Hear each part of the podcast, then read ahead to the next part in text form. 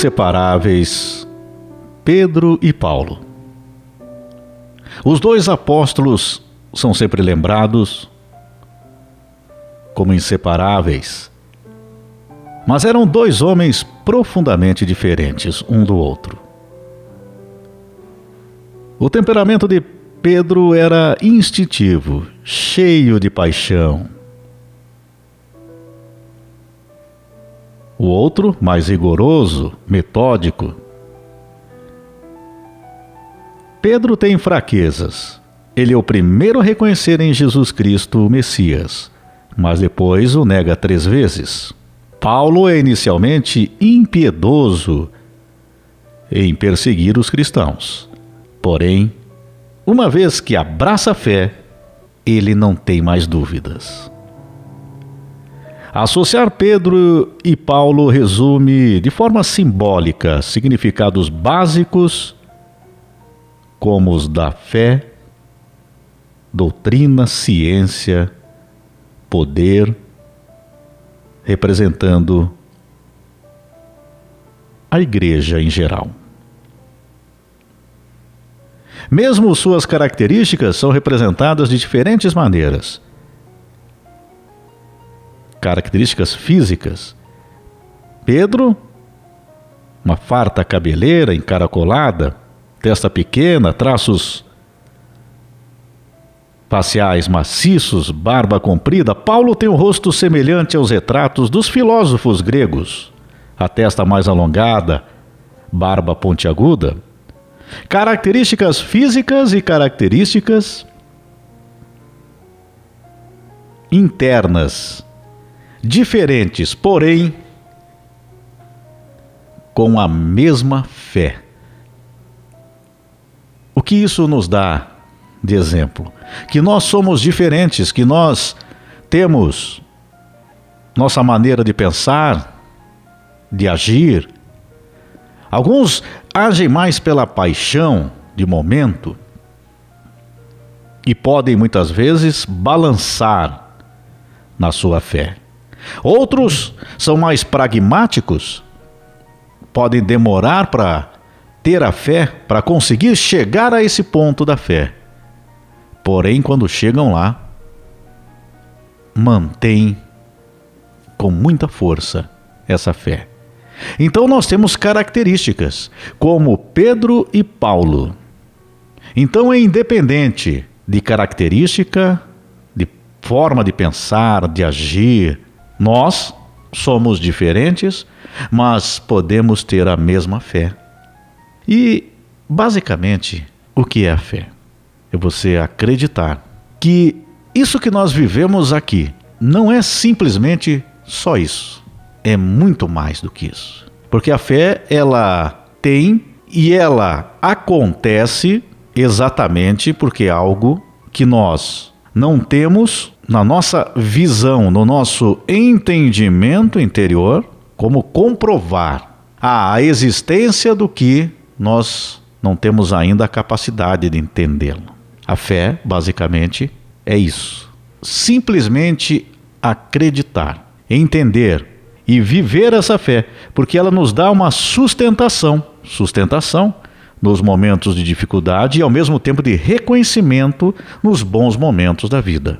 E Pedro e Paulo são exatamente os dois apóstolos que são lembrados como inseparáveis pelo exemplo que eles deram. Eles representam, de fato, toda essa história. A comunidade na época viu neles uma espécie de mudança nos conceitos do que se acreditava e que isso deveria ser questionado. Ali acontece a transformação das pessoas. Então, cada um levou da sua forma, da sua maneira de ser para os outros esta mensagem. E é interessante o quanto eles eram diferentes, mas os atos e a consequência desses atos, da fé dos dois, eles levam ao mesmo caminho. Olha o quanto é interessante, né? Então, aqui nós chegamos àquele ponto que Deus nos ama como nós somos. Essa diferença de temperamento, a maneira como somos, nos dá uma dimensão da questão humana que faz com que cada um de nós, possa compreender as diferenças de um e do outro. Através do exemplo de Pedro e Paulo, parece possível ser verdadeiramente ter fé, ser o chamado cristão. Então, nesta caminhada dos apóstolos, o exemplo de Pedro e Paulo ajuda a entendermos o perdão. Sentir que ser perdoado é sempre possível, que Jesus sempre nos espera e nos chama pelo nome, um por um, como com Pedro e Paulo. Nas suas quedas, descobriram a força da misericórdia de Deus que os regenerou, nas suas quedas, nas suas falhas, tanto de Pedro como de Paulo. No perdão, encontraram uma paz e alegria.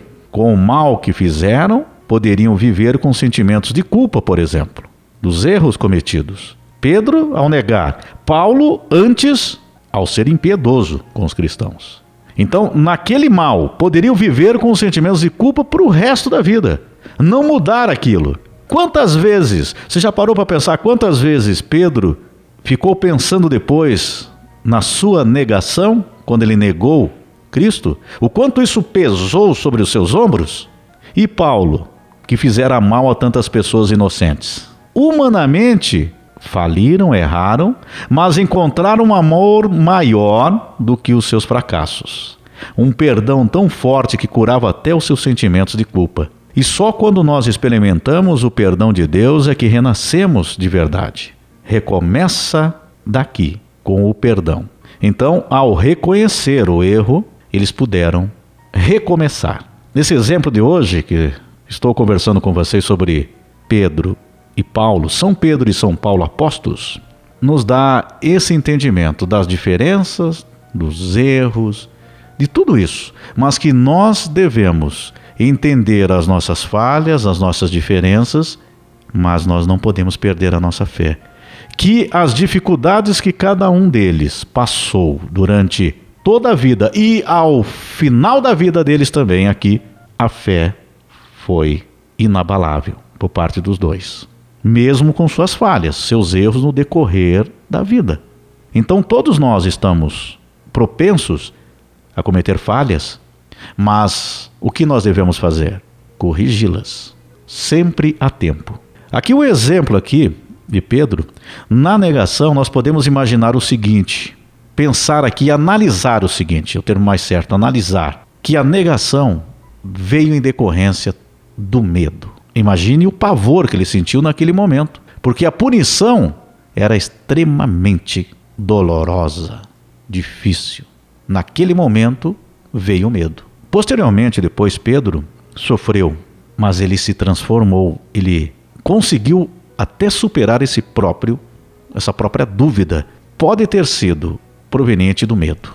E nós vivemos assim aqui, com as nossas carências, os nossos medos, as nossas dúvidas, e cometemos muitos erros. Às vezes, erros de escolhas que nós fazemos no decorrer da nossa vida, e depois vem a consequência. Porém, nós podemos ainda sempre transformar. Porque nós temos que nos perdoar pela escolha que nós fizemos, perdoar o próximo pelo erro que comete, porque também é falho, e mudar a nossa vida. Reitero aqui: muitas vezes o perdão acontece, ele, ele tem que acontecer, eu sempre falo isso. O perdão tem que acontecer, porém você não precisa concordar com o erro do outro. E você deve se perdoar do seu erro, mas deve corrigi-lo porque muitas vezes nos sentimos culpados. Mas se continuamos errando no mesmo processo, a culpa vai permanecer no nosso coração. Tenhamos sempre a nossa fé fortalecida e o entendimento também, seja das nossas falhas e o entendimento também das nossas qualidades, que podem reforçar a nossa fé.